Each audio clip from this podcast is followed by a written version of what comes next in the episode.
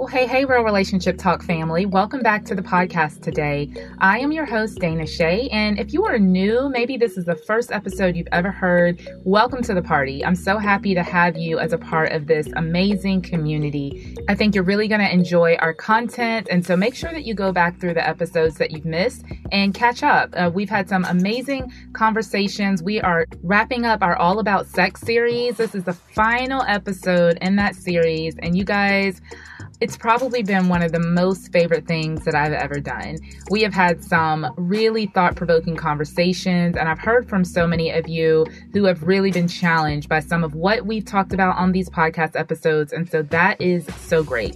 Well, listen, today's episode features my good friend, Dr. Jessica McCleese. And you might be familiar with Jessica because she was one of our first guests on the podcast. She was back on episode four, How to Have a More Fulfilling Sex Life. And so, sex and married sex and how to have great sex, that is all Jess's jam. And so, when I thought about this particular episode, I could not think of anyone better that I wanted to have speak to us on this whole issue of how childhood sexual abuse can affect our sexuality. And so Jess and I have a real transparent conversation. Y'all know how I do. And you just got to listen to what we talked about. So before we get into our conversation today, we do have a Q&A with Dana Shay segment. And so I want to read to you this question. And as you all know, we are going to answer the question at the end of the episode. So be sure to listen all the way through. This question came to me on Instagram, and this person says, Hey Dana, love the podcast and all you're doing to help relationships. My husband and I have enjoyed the sex series you're doing. It has sparked so many conversations between us. I've heard you talk about writing in questions, so I decided to send you one today because my husband and I couldn't agree on this one. He likes to watch porn. Not a lot, but on occasion. At first, I didn't care because it seemed like he was more into me after watching it. But then I started to wonder if it was me he was into or if he was having fantasies about what he had just watched. Long story short, I told him I wanted him to cut out the porn.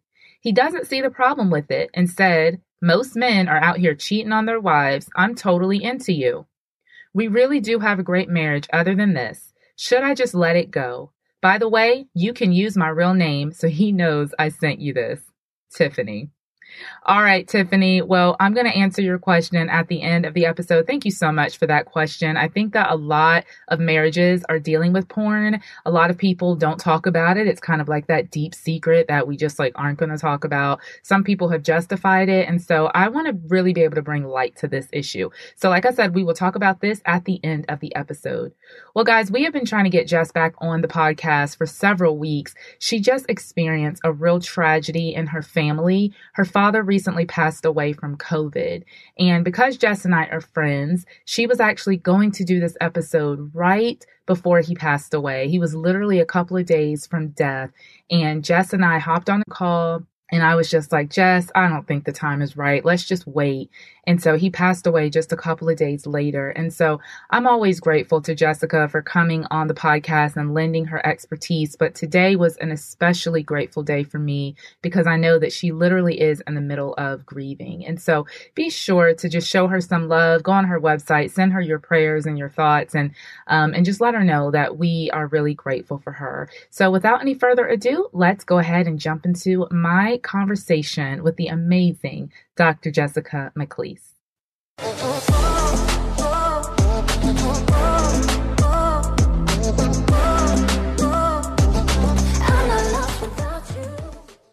All right, Jess. Well, thank you so much for being here. I'm so glad that we finally made this happen. I know mm. that you had a loss in your family and we've been trying to get this episode on the books for a long time. And I just appreciate you, friend. I appreciate you just pushing through and even being willing to record this podcast when you were going, you know, through all of that. And so how's your family doing, by the way? Yeah, everybody's doing okay. Um, we're going through our own, you know, grieving processes, but we're trying to do that as a family as much as possible and supporting one another and loving on one another, praying for one another.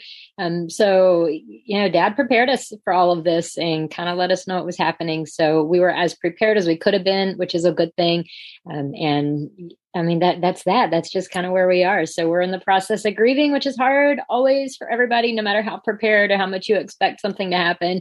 Um, not that we expected this prior to him getting COVID, but um, yeah. So we're we're doing the best we can, and just grateful that it's not really over. It's see you later, as we say in our family. So um, yeah, I would say we're handling it as well as anybody could. Yeah, well, gosh, I, I just can't imagine. You know, I I didn't grow up with my dad, mm. um, mm. you know, but he did pass away when I was 19, and thank God we were able to reconcile right before he died. Like literally mm. six months before he died, we had reconnected, and I was with him. I was at his bedside when he passed away, and so just walking with you, even from afar, just kind of seeing like what you were going through, um, I know that, you know, I pray for you often. And I know that the, the road to grief is a very long one. And it's just, mm. you just have to go through it. You know, there's no yeah. shortcuts around it. So that's so true. Yeah. Well, today we are going to have a conversation that I hope really um, just blesses and helps people in their healing and in their own journey. And I wanted to really end this whole all about sex series with something that I think is very applicable for many of us. I think that all of us have been affected by sexual abuse in some way. Either mm-hmm. you are a survivor, I don't like the word victim, right? You are either right. a survivor of sexual abuse or you know someone who is. And so I think that this conversation is going to span lots of different topics of conversation. And that's really what my goal is, is that after people listen to this episode, that they will think, where am I at? On my own journey to healing. Have I ever even talked about this? Maybe this is something that I buried long ago, never to ever talk about again. And I know that it, it probably can elicit some um, some feelings, some some emotions that people thought were buried a long time. And that's why it was really important for me to have this conversation with you, who you know you are a licensed psychologist. Like you are not just someone who who has the knowledge, but you have the educational background. And I really want to refer people to you because what I do as a marriage and relationship coach, like this is a little out of my purview. You know, this is a little beyond my scope. Um, but I really do want people to be healed and to be set free in this area. And so I thought I cannot think of a better person to have this conversation with than than Jess. So Jess, as as transparent as you want to be, as free as you want to talk, um, tell us a little bit about your personal experience with sexual abuse and how has that maybe even fueled you to do what you do as a as a marriage counselor? Yeah, so I have kind of a lengthy story, unfortunately. So I'm going to hit like boom, boom, boom, kind of the high points of the um, the the very speedy version of it, I would say. And anyone that's been through sexual abuse would know that when you're telling your story, there's usually a much longer version than what you actually share, um, just because it would take a long time to share every bit of it. Uh, that's why counseling works so well for people. So my my earliest experience of sexual abuse that I know happened, that I fully remember, um, happened when I was a freshman in high school.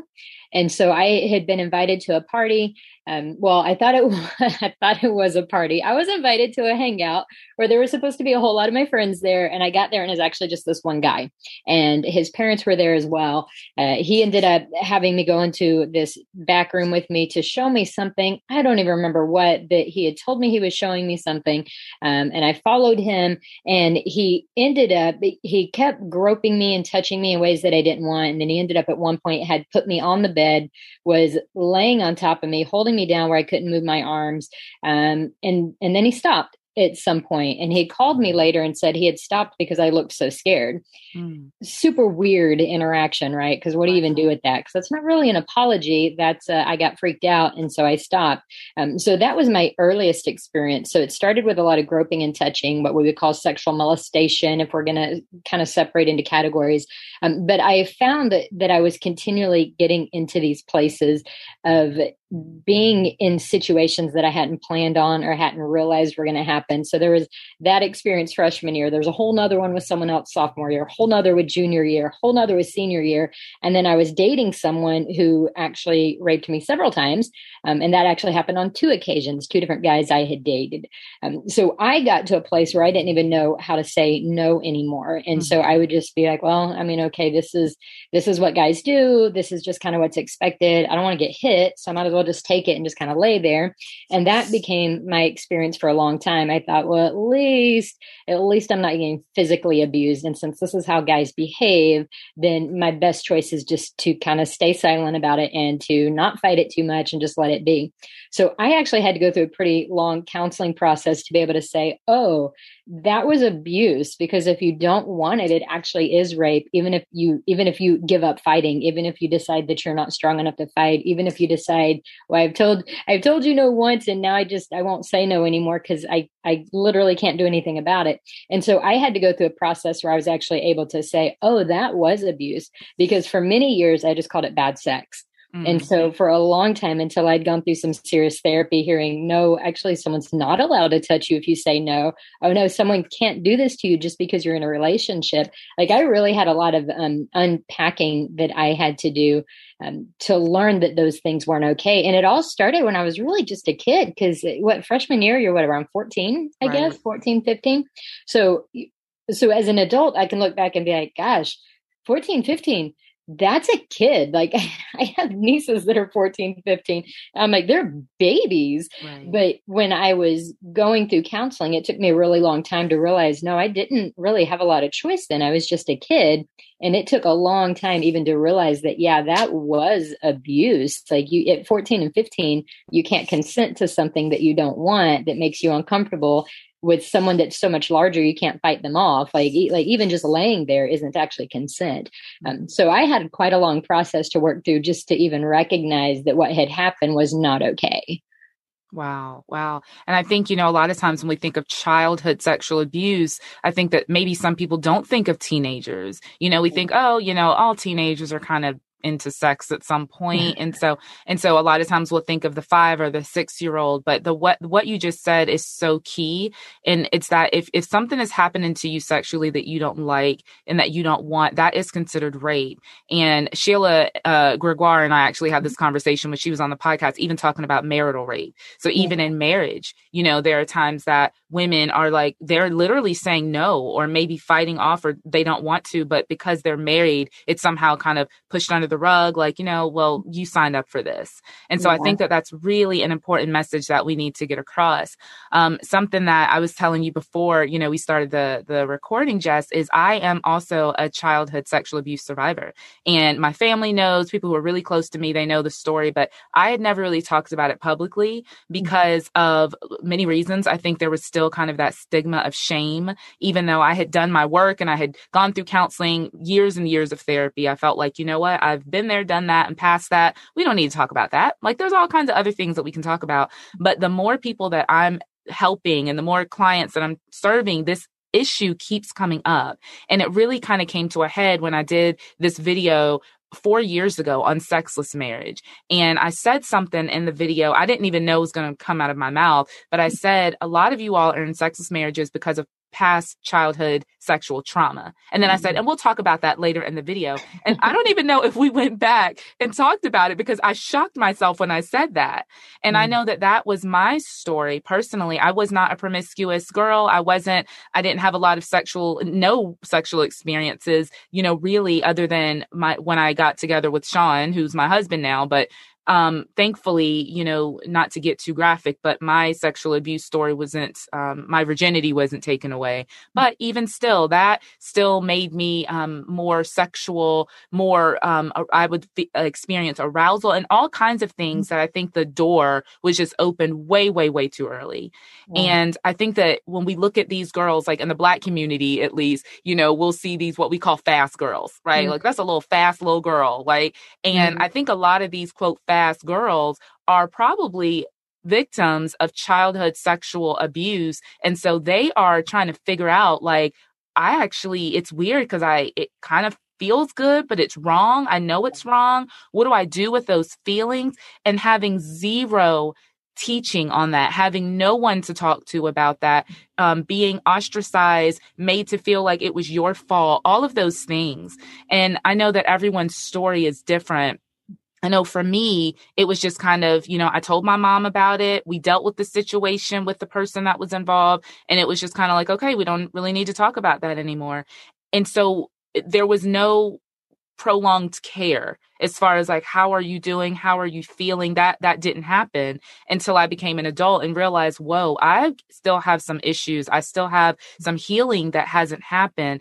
The way that i was relating to my husband wasn't i knew it wasn't healthy. I talked earlier about you know even being ashamed to be like naked in front of him and it wasn't because i was overweight or i had any kind of body issues per se but i didn't want to be seen like that. I was like oh wait, we can turn the lights out like keep the lights down you know? And i feel like that is also very common. I, I meet a lot of women who say that, you know, we don't want to just like keep the lights down. And obviously, it's not because every one of them are survivors of sexual abuse, but I do feel like that that does play a hand in it. So I wanted to know, Jess, how how else have you seen these survivors of sexual abuse, whether they were children or teens or maybe even adults? How have you seen that play out in their adult sexuality? So you're definitely right that everybody's story is different and the way everybody responds to abuse, like, like that can all be different too. So like the fast girl that you're talking about or the promiscuous girl, that can certainly happen. And then you can also have the complete other side where people will do whatever it takes to make sure someone isn't attracted to them. Um, mm-hmm. Um, so I've known of women who will struggle with eating disorders and they will basically um, kind of purposely gain weight and gain weight and gain weight until they're having health complications. But their answer to it is, but if I lose the weight, what if someone harms me again? Mm-hmm. And so mm. sometimes people can do things that are kind of self sabotaging because it's that fear of, but if I look, pretty or if I look attractive in any way, what if someone just wants to use me? Which, of course, is a very deep message that's really hard to unwrap and it's hard to provide that safety again. It can be done, but it takes a lot of work because abuse teaches you that you are worthless. Abuse teaches you that you're not valuable. And so when that comes into a marriage obviously it's really hard to connect not just in sex but but really in every single area of the marriage because if you can't be intimate with your spouse because there's that deep underlying concern of i'm being used or you only want me for sex like that starts to create problems in every area of the relationship. Um, now i can't trust you to tell you um, maybe a fear i have at work or i can't trust you to tell you of this big goal and dream i have in my mind that i don't know if i can reach or i can't trust you to tell you how sad i am about a friendship i lost because you might think it's silly. Like it starts impacting every bit of your relationship if you can't trust in the sexual relationship.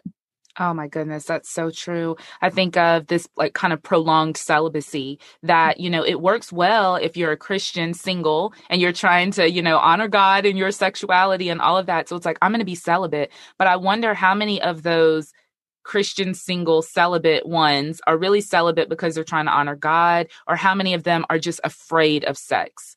And then right. that spills over even into marriage. And this is kind of, again, going back to the sexless video thing that I did, you know, where even in marriage, of course, we know that a healthy marriage requires sex, right? Like you mm-hmm. can't be celibate and married. Mm-hmm. But how many people struggle with wanting sex, with with feeling like, you know, sex just isn't for me because they've really mm-hmm. shut down in that area. They don't want to be. I love that you said, you know, women who or even men, you know, people who do not mm-hmm. want to be sexually attractive or available because I don't want that to happen to me again. And we live in a very sexually exploitive culture. And I mean, I could walk out of my house. I literally remember in Walmart, okay, I was uh, nine months pregnant, Jessica. So, you know, I'm, I'm feeling huge. You know, I'm waddling around. I had sweatpants on and like a mm-hmm. hoodie. I mean, I'm not looking attractive at all. And this man in Walmart is like, sexually like you know, like saying all this stuff to me. And I'm right. like, and I literally looked at him and I don't know if it was hormones or I was just agitated. And I was like, buddy, you need to raise your standards. You know, like here I am, this nine month pregnant woman with a hoodie on and some sweatpants and you're coming on to me, you know? Yeah. And so, but I feel like that's the thing. Like as a woman, you go out and you're just trying to like live your life and you have these people who are making all of these advances at you all the time. And so compound that with unhealed sexual trauma, I can totally understand why someone would not want to engage at all, who, how someone would not want to appeal to or the opposite sex. And so I think that that's a conversation that is is we need to have. We need to have that with singles. We mm-hmm. need to talk about yes, we want you to honor God in your sexuality, but we also want you to be healthy in your sexuality. Right. God made us sexual beings. And so mm-hmm. it's not something that we should feel ashamed of or something that we should hide. And I'm all about, you know, let's take back what the enemy tried to take from us right? And yeah. so if you have gone through sexual trauma or sexual abuse, my desire is that you actually do the work to heal so that you can be whole in that area. So, Jess, how did you heal? I know you talked about, you know, walking through uh, therapy, and I again have my own therapy story, but how would you recommend? Let's say that there's someone listening and they've never talked about this to a soul they've never opened up and shared with anyone, or maybe someone who they have talked about it and like me, they thought they were healed and good to go, but there was still some residual work that they needed to do. How would you recommend that someone begin the process of walking through their own healing? So I want to answer that, but I actually want to take a step back just a little bit on what you were just saying a okay, moment ago, especially about celibacy. So I actually like the word chastity more than celibacy. So celibacy is this cutoff, right? You shall not, you will not, do not do this. Um, and I think that gets really hard to, to feel freedom in marriage later because all people know is where there's a lot of rules and boundaries and expectations. And so it's hard to, to turn that off and enjoy a relationship with your spouse. So I think it's really important that we look at chastity, which is more about about holiness and honoring your body and honoring the people that you love. So we don't use people, right? That's um, right. and so I like to look more at chastity because that's the message that holds true for Christians. That's the message that holds true from singleness all the way to marriage, all the way to if you get divorced. Like chastity is always a part of that. We're always supposed to honor God with our bodies. We're always supposed to honor one another with our bodies. So everything we do should be connecting and it should make us feel loving towards one another. Um, you can't do that when you're using somebody, whether you're single or married, doesn't matter. You cannot honor God and honor your body and honor your partner's body if you're not actually in a relationship and both feeling connected at that moment and both wanting to have sex and both wanting to have sex in the way that whoever is proposing it like all of that the only way to really have chastity is to have that connection in relationship.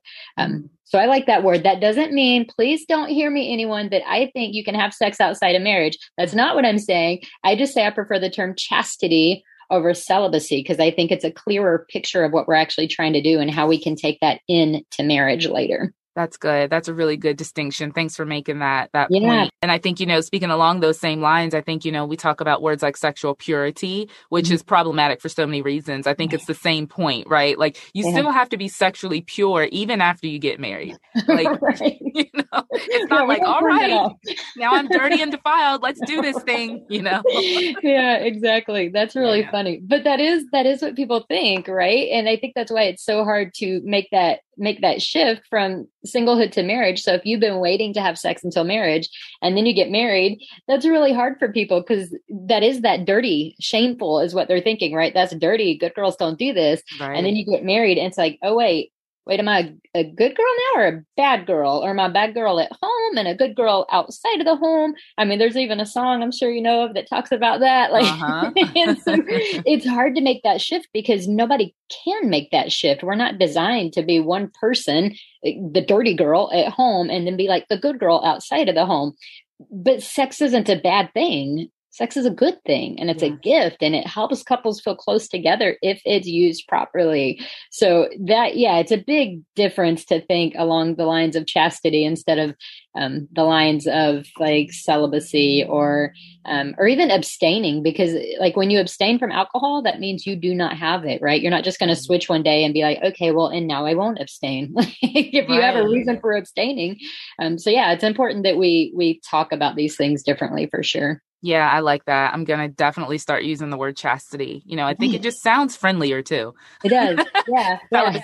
yeah, yeah. Right. So let's talk a little bit about how how would you recommend that someone actually walk through their healing? So let's say that, mm. you know, they're they're they've recognized all right i think i need to do some work in this area but it can be scary because it you know our sexuality goes to the core of who we are mm-hmm. it's it's a, it's a private part of who we are and so to have someone first of all be willing and open and honest enough to talk about it i think requires immense vulnerability um, and then you've got to talk to the right person mm-hmm. because mm-hmm. you know i think of um, women who you know there there's been lots and lots of sexual abuse stories and and many families you know the stay what like one in four women and then one in six men and so and we talked earlier jess about how mm-hmm. we think that those stats are probably under uh really underserving what the real numbers are we yeah. feel that there's probably more like maybe even one in two but in most families again like i said before you're going to experience this in some way and i think that a lot of times if you tell the wrong person who shuts you down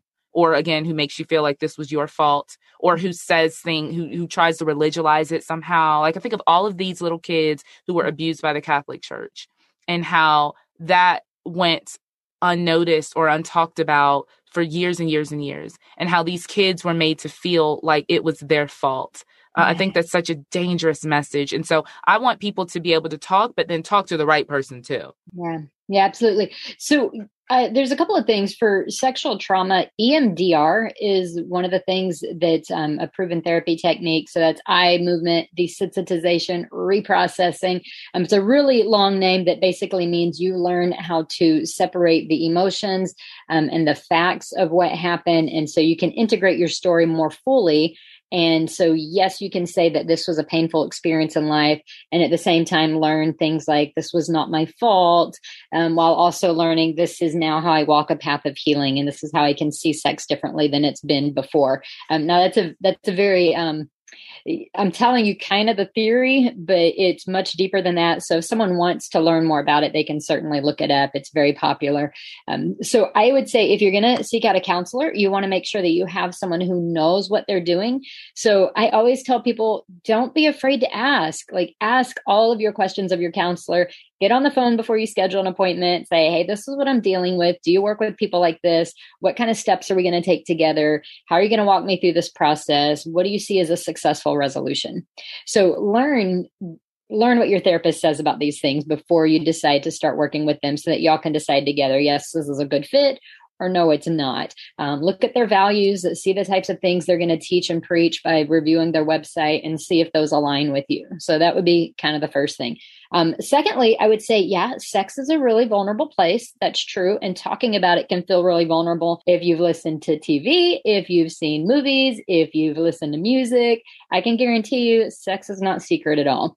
But people try to trick you into believing it's secret when it's hurt you mm. and you're not allowed to talk about it. So I would let people know as as painful as it feels and as scary as it as it feels the only way to get on the other side of that is to go ahead and open that place that mm-hmm. vulnerable place um, share it with somebody that's trusted and that's how you start healing from those things. Um, but sex isn't a secret as we make it. Oh no no no. What we make secret is the victimization piece. That's what we try to make real secret. Um, and we know I mean, we can look at our history as a culture. The longer you victimize somebody, the more unlikely they are to have the strength to stand up and talk. And as they can't stand up and talk, they remain a victim. Mm-hmm. So the only way to overcome those struggles is to no longer let them hurt you. Um, right. So there's a big difference between being victimized and being a victim. And when we sit in a place of shame and guilt and fear, we're sitting in a place of being a victim. Mm-hmm. And I would say, my sister out there listening, or brothers, because this happens to men too. If you're in that place where you're saying, okay, no, I'm a victim, or I've been, um, I've been hurt so deeply, I don't even know if I can talk about it. Friend, take that first step and start walking into that freedom because you can get to a place where sure you were victimized, so you don't have to be a victim. You can be an overcomer. You can be far more than just a survivor. You can be thriving and you can have a beautiful relationship on the other side of all of this. Yeah, that's so good. And I think that there's definitely a difference between, you know, your sexuality being private, which is kind of where my, I was more like it's a private part of you mm, versus yeah. it being secret. I think that there are men, especially, who I think women are coming to a place where, especially with like the hashtag Me Too movement, mm-hmm. where you have all of these amazing, brave women sharing their stories. And I feel that there has been um, an uptick in women who are now being more free. But I still feel so sorry for our brothers who they're there was kind of like a He Too movement that really didn't get as much traction. But I think of a woman right now, I don't know who she is, but I believe that she's listening to this episode right now, who her husband has been a, a survivor of sexual abuse and she knows it and she doesn't know how to talk to him about it because he's never talked to her because he's never talked to anybody about it. And mm-hmm. so, how can men remove that stigma? Because a lot of heterosexual men have been victimized, they have been mm-hmm. um, they have been affected by childhood sexual trauma and that to me is like we're never going to talk about this. You know, mm-hmm. I follow this guy online. He's actually a homosexual, um, but he he's uh, he's like a relationship. Uh, he wouldn't call himself a coach, but he talks a lot about relationships.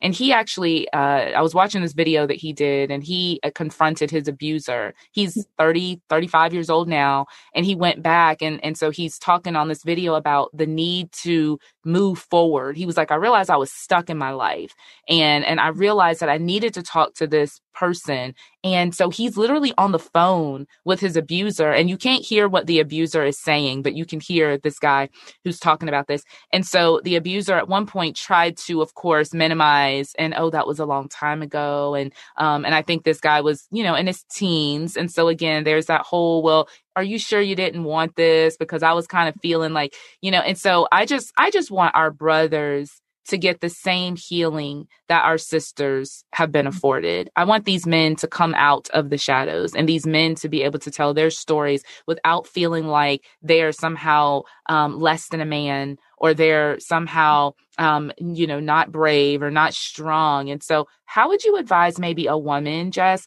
who feels like my husband or maybe my boyfriend or whoever? I think that they may have been victimized and they're not talking about it. Like, should she bring it up? Should she not say anything? Should, should she encourage him to get help? Should she leave it alone? Like, how can she deal with that?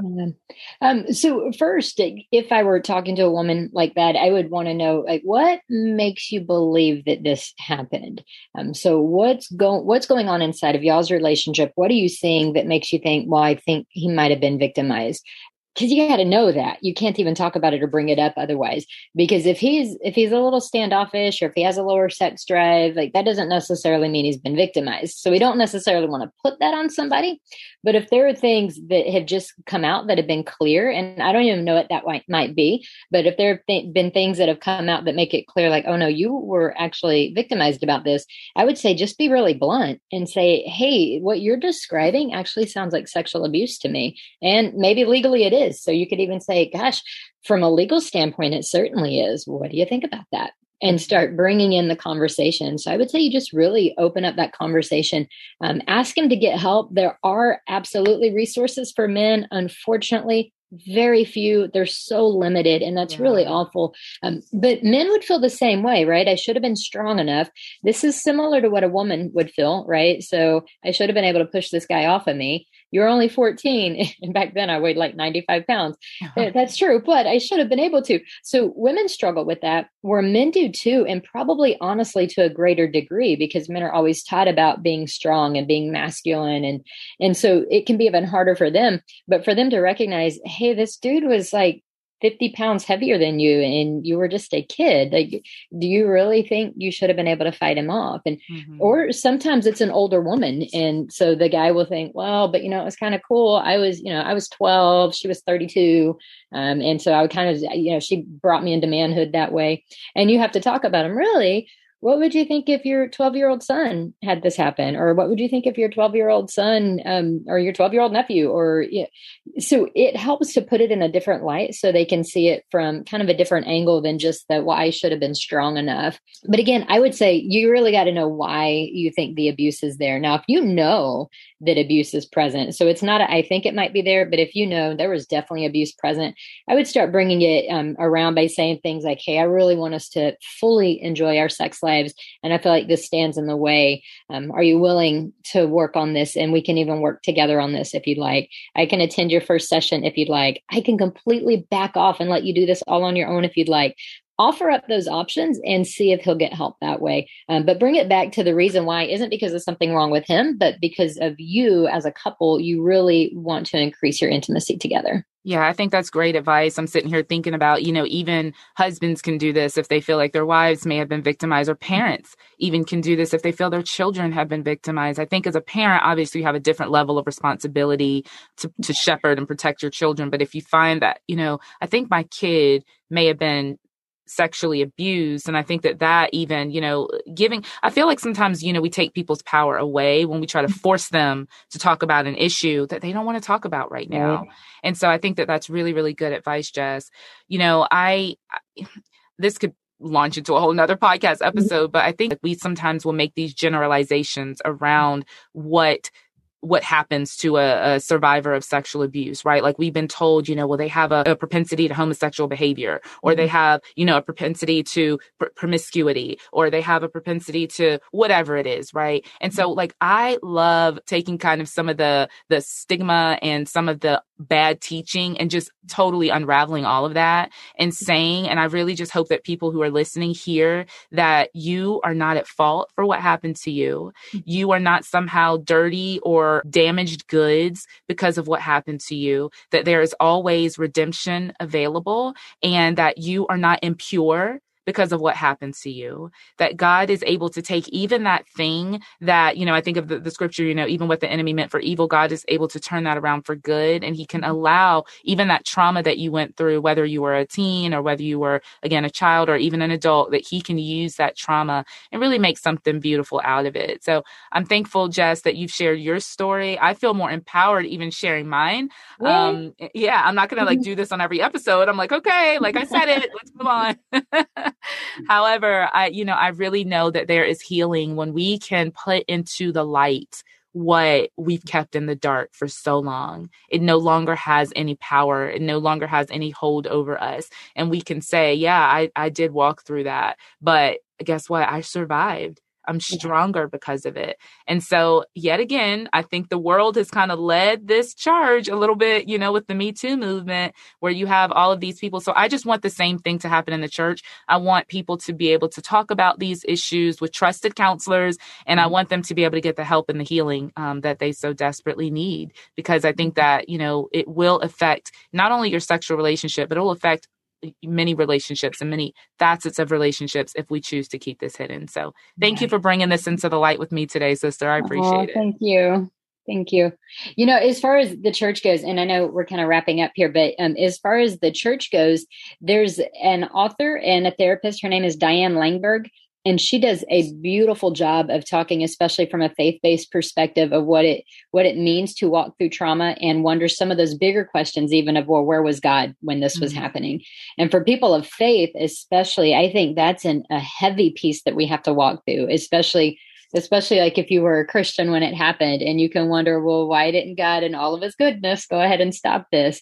Um, so i would say that that's an excellent resource on the threshold of hope it's a book and a workbook, and it's a wonderful way to start this process, especially as a Christian, for working through the trauma and the where was God. Awesome. We'll definitely link to that in the show notes of this episode. And Jess, I want people to find you. I want people to have a conversation with you. I think you are just perfect for this. So tell people about how they can find you and how they can work with you. Sure. So the best way to find me is on my website, befullywell.com. That's going to link you to all of my social media. So YouTube, Facebook, um, Instagram. So it'll link you to those three. It also gives you access to things like um, free communication course I've done and some other little goodies. Um, so that's the best way to reach out to me and to work with me. So that's befullywell.com. Three words, B E fullywell.com. And of course, we'll link to that in the show notes as well. Thank you so much, Jessica. This has been a rich conversation. And um, I'm just excited for all the listeners. I'm excited that they get to begin their journey or maybe complete their journey of healing in the area of sexual trauma. So thanks, friend. Appreciate you. Uh, thank you. Well, there you have it, folks. You know, like I said in the episode, I really do pray that those of you who are listening who have been affected by childhood sexual abuse will really do the work to find your healing. I cannot stress that enough. I know that for me at least, it sometimes still wants to rear its ugly head if I allow it to. And every single time that that shame wants to knock on my door and those insecurities want to rear their ugly heads, I have to remember and say, even, I am healed. I've been healed of this. This is no longer my life. I am not a victim, and neither are you, friend. And so, thank you so much, Jessica. This is a conversation that we really need to continue to have. We need to be having these conversations in our families, and our churches, and our marriages, and our relationships with our friends, with our children. And so, be sure to go on Jess's website. I'll have links to her site in the show notes of this podcast episode. Before we go though, let me go back to the question that we had in the Q&A with Dana Shay segment. And even before we get into the question, you guys, we are sad to say that this All About Sex series has come to an end. I know, all good things must come to an end though, but hey, be excited because we are about to launch a brand new singles episode. That's right, you guys, you singles, I have heard from you. I have heard from so many single people being like, hey, Dana, what about us? What about us? So I'm super excited to be able to bring those episodes to you starting next week. Okay, so let's go back to our Q&A with Dana Shay. Let me just read the question for you again real quick. This listener wrote in and said, Hey Dana, love the podcast and all you're doing to help relationships. My husband and I have enjoyed the sex series you're doing. It has sparked so many conversations between us. I've heard you talk about writing in questions, so I decided to send you one today because my husband and I couldn't agree on this one. He likes to watch porn. Not a lot, but on occasion. At first, I didn't care because it seemed like he was way into me after watching it. But then I started to wonder if it was me he was into or if he was having fantasies about what he had just watched. Long story short, I told him I wanted him to cut out the porn. He didn't see a problem with it and said, Most men are out here cheating on their wives. I'm totally into you. We really do have a great marriage other than this. Should I just let it go? By the way, you can use my real name so he knows I sent you this, Tiffany. All right, Tiff. I don't know Tiffany, but Tiff is what I'm going to call you. Tiffany, let's go ahead and talk about it, girl. So, first of all, no, you should not just let it go. You should continue to tell your husband that this is not healthy. This is not healthy for him, and it is not healthy for your marriage. I totally disagree that porn in any way, shape, or form helps marriages. And there's not just my opinion, but there's scientific data out there that talks about how porn negatively affects the brain. And so if that is not reason enough to stop, let me give you a few other reasons porn actually creates a fake intimacy and connection in your marriage. What you're picking up on, which is my husband seems so into me, that's actually just temporary. That is actually his fake connection that he feels like he's making with you because of what he's just watched. If he cannot be into you without watching porn, there's a problem with that.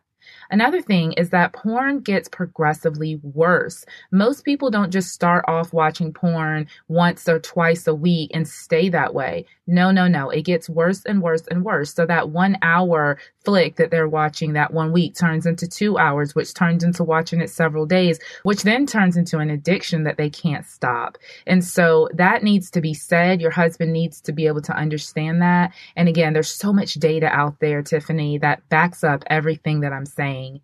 Two more things. Number one is that porn actually subs real creativity in your marriage. I've been talking about a lot uh, on this podcast series about how you need to be creative in your marriage. I've been promoting the Intimately Us app. And so those are things that are going to help you to actually create some real creativity in your sex life. What porn does is it creates this false sense of creativity because you're watching what these folks are doing and you're like, okay, let's try that instead of you actually being creative yourself.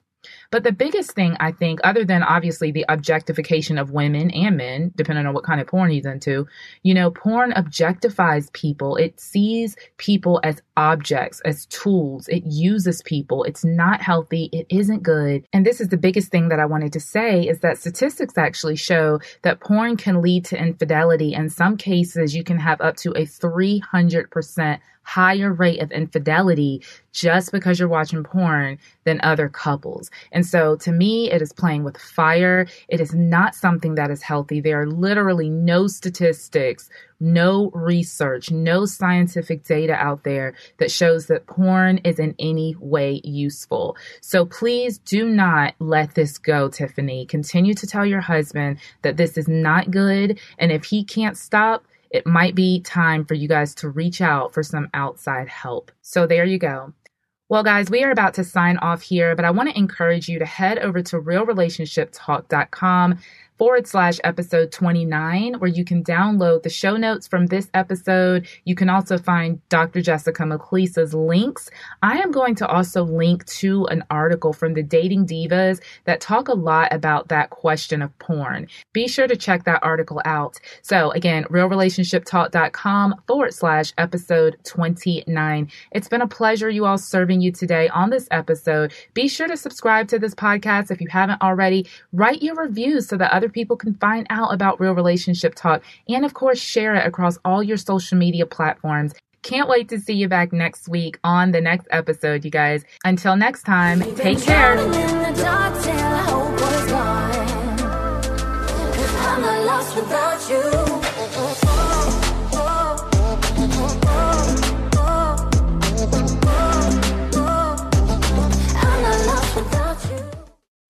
Often we believe our questions mean we don't have faith, but I believe Jesus loves our questions. Our questions are windows into heaven. I'm Caden Fabrizio, and on the Questions with Caden podcast, we ask and answer one question per episode as relevantly and biblically as possible. Questions about fear, anxiety, depression, addiction, and so much more. Don't worry, your questions, they're not going to scare Jesus. So ask away. Listen and subscribe now at lifeaudio.com or wherever you listen to podcasts.